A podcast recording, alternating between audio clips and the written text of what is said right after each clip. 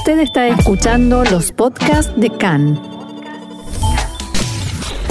CAN, Radio Nacional de Israel. Seguimos en CAN, Reshet Reka en español, y eh, la semana pasada se mm, dio la noticia de que el ministro de Cultos, Matan Kahana, eh, estaba por eh, presentar a la Knesset una nueva ley de conversión que eh, implica que también los rabinos municipales podrán determinar la composición de los tribunales de conversión en el marco del sistema de conversión estatal y no solamente los tribunales especiales dependientes directamente del Estado. Para explicar lo complicado, de hecho lo que está buscando es romper el monopolio del gran rabinato abrirlo a distintos eh, organismos y convertirlo en, al Gran Rabinato en un organismo meramente de supervisión. Esto eh, despertó muchísimas críticas eh, en, el mapa político, especialmente entre los Jaredim, los ultraortodoxos, y los religiosos nacionales. porque, entre otras cosas, dijeron que esto podía abrir la puerta para conversiones eh, conservadoras o reformistas. Para hablar de la eh, multifacética ley o la multifacética eh, problemática de este tema de la conversión, tanto en Israel como en el pueblo judío todo, estamos en línea con Etel Barilka, que es una intelectual, una educadora, está dedicada al tema de la educación y el pensamiento judío, es también directora del proyecto Mujer y Judaísmo. ¿Cómo estás, Etel? Muy bien, Marcelo, gusto de saludarte a ti y a la audiencia. Eh, gracias a vos por estar con nosotros. Em, a primera vista, ¿cómo te suena esta ley? Mira, a primera vista me suena bien. Me suena que el ministro Cana eh, ha demostrado una, una gran valentía eh, al plantearse la modificación o, al presentar esta propuesta de ley, como ya lo ha hecho también en el área de la kashrut, que creo que tampoco podemos, eh, ¿sabes? Eh, Exacto. Desvincular, o sea, hay, hay todo un planteo del del eh, ministro de Asuntos de Cultos, que tiene que ver un poco con la descentralización, o yo diría el monopolio del Rabinato Central de Israel en ciertas áreas, empezando por la kashrut, pasando por las conversiones, y eh, no se habla de eso, pero en lo personal espero que en algún momento lleguemos a rever también los temas que tienen que ver con divorcio, pero sin duda el tema de la kashrut y del, eh, del Giur, de la conversión, son temas que atañen a un amplio público del pueblo judío, tanto en Israel como en la diáspora. Así que, en principio, a mí eh, me, me, resulta súper interesante el hecho de que haya tanta crítica, eh, como decía aquella frase del Quijote, ¿no? Ladran Sancho, señal que cabalgamos.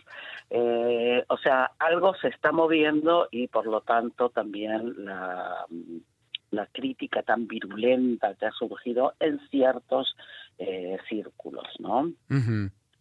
Ahora, la pregunta del millón es este tema de por qué el tema de la conversión despierta tantas pasiones y por qué es tan central. Es como la guerra de a ver quién guarda los portales del pueblo judío, de alguna manera, ¿no?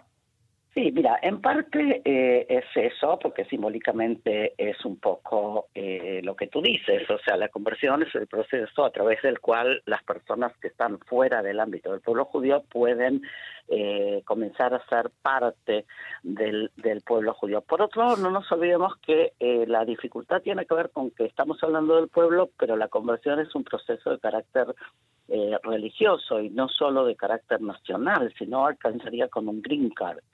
Y tal vez por eso gran parte de la complejidad eh, en cuanto al tema de, eh, de las conversiones. Ahora, lo que ha acontecido hasta ahora históricamente, o por lo menos desde el establecimiento del Estado de Israel, es que el gran rabinato de Israel de alguna manera tiene eh, no solo el gran rabinato, sino el gran rabino en persona, digamos, tiene el monopolio para eh, el establecimiento de los tribunales. La conversión se realiza ante un tribunal eh, rabínico, ¿sí? O sea, son tribunales especiales de conversión.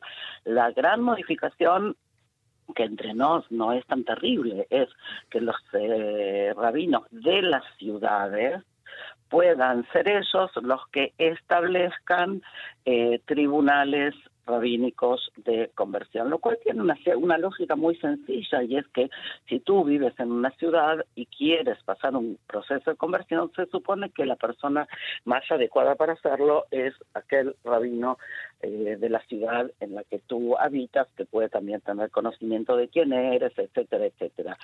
Estel, eh, antes, antes, de, antes de, de, seguir con, la, con el segundo aspecto que querías decir, hay que aclarar a los oyentes de alguna manera que es diferente la conversión en la diáspora, o sea, fuera de Israel, que la conversión en Israel. La conversión en Israel tiene también aspectos eh, concretos de legalidad en el casamiento, en el divorcio, en la herencia, en un montón de cosas que en la diáspora es quizás solamente, o sea, fuera de Israel es solamente un tema religioso neto, ¿no?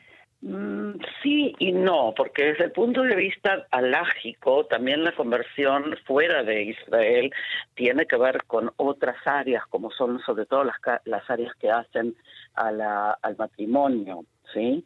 Eh, o sea, una cosa está vinculada con la otra.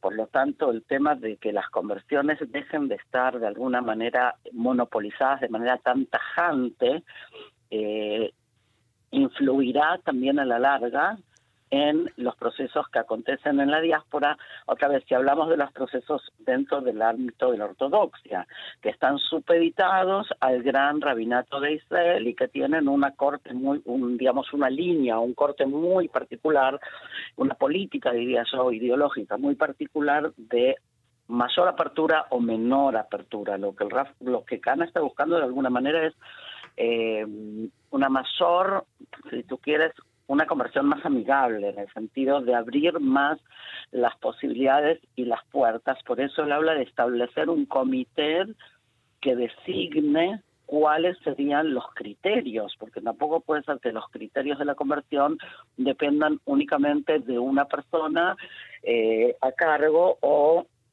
del rabino de turno. No sé si, queda claro esto. Claro. Etel, eh, vamos a hacer lo complicado simple para los oyentes.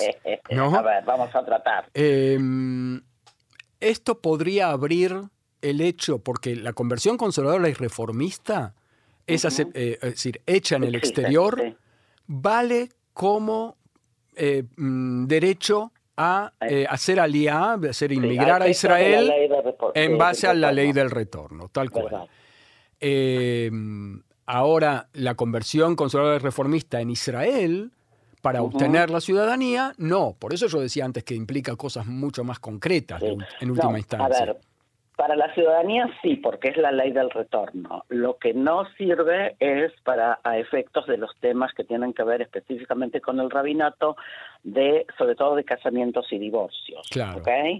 Ahora, eh, esa es parte de la problemática que tenemos como pueblo, que necesitaríamos unas cuatro horas para terminarlo, pero para decirlo muy, eh, muy brevemente, esto tiene que ver con un tema eh, del Estado. En la medida que el Estado no regularice a las otras tendencias dentro del judaísmo, vamos a seguir estando en lo mismo, por más monopolio que se rompa dentro del ámbito de la ortodoxia. No sé si queda claro. No, no queda claro. Es decir, vos lo que estás diciendo es que los conservadores y reformistas tendrían que tener tanto derecho a convertir y a casar y a divorciar yo no como si los tendrían que tener o no, pero en este yo no estoy diciendo eso, estoy, o sea, podría ser, pero lo que estoy diciendo es que la propuesta de ley no habla de esto, ¿ok? La propuesta de ley no habla de eso y tampoco se ha planteado hoy en día por lo menos, el Estado la regularización de estas corrientes. Pero te recuerdo que durante el periodo de la Badat Neeman, del Comité de Neeman, sí se habló de regularizar los procesos de conversión hechos por las corrientes eh, conservadoras y reformistas y finalmente quedó en la nada. Por eso hago pie, hincapié en el tema de que es un tema político estatal, no es un tema religioso en ese sentido, ¿ok? Digamos que si somos todos adultos y mañana existe la posibilidad de eh, la conversión en diferentes tendencias, cada uno decidirá lo que quiere. Ahora, esto plantea otros problemas que tienen que ver con eh, la unidad, la unidad, okay, la unidad de, eh, o lo que se considera la unidad del pueblo. ahora, yo te lo, ahora yo te lo quiero complicar. Sí. Porque venía muy simple. Eso es simple, ok. Eso es simple. Sí, Ahora yo digo así, el temor de los ortodoxos es que cuando se abra la conversión a otras corrientes, se Sí. traiga a la división del pueblo judío en un sector que permite a sus hijos o que va a querer que sus hijos se casen solamente con ortodoxos, eh, por temor a que si por ahí se casa con conservadores, quizás hay conversos que no son reconocidos, entonces de última instancia se Mm. están casando con no judíos. Pero ahora yo te lo quiero complicar todavía más, porque la, la moneda tiene dos caras.